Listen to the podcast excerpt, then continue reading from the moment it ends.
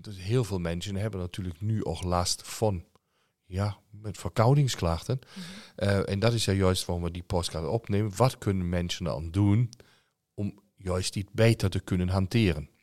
Eh, niet dat ze niet ziek worden, maar hoe gaat je immuunsysteem beter daarmee om? Dus we hebben nu al een paar pijlers die je besproken hebt. Dus Mhm. reiniging, eh, voeding aanpassen, als het dan maar temporair is. En dan heb je nog wat, ja, de ballen in de lucht houden. Ja. Die stressoren of mentale stress. Ja. Hoe pak je dat aan?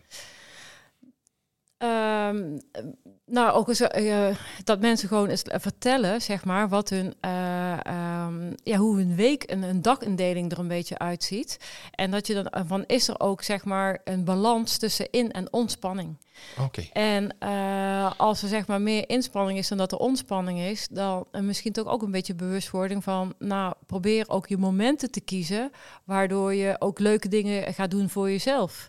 En dat je niet alleen maar met je werk bezig bent of ehm, eh, ehm, dat er ook een, een, een, een, tijd, een, een tijdinvulling is zeg maar, voor die ontspanning. Of dat nou sport is of meditatie, yoga. Er zijn zoveel mooie eh, eh, eh, ja, activiteiten die je, die je mag doen.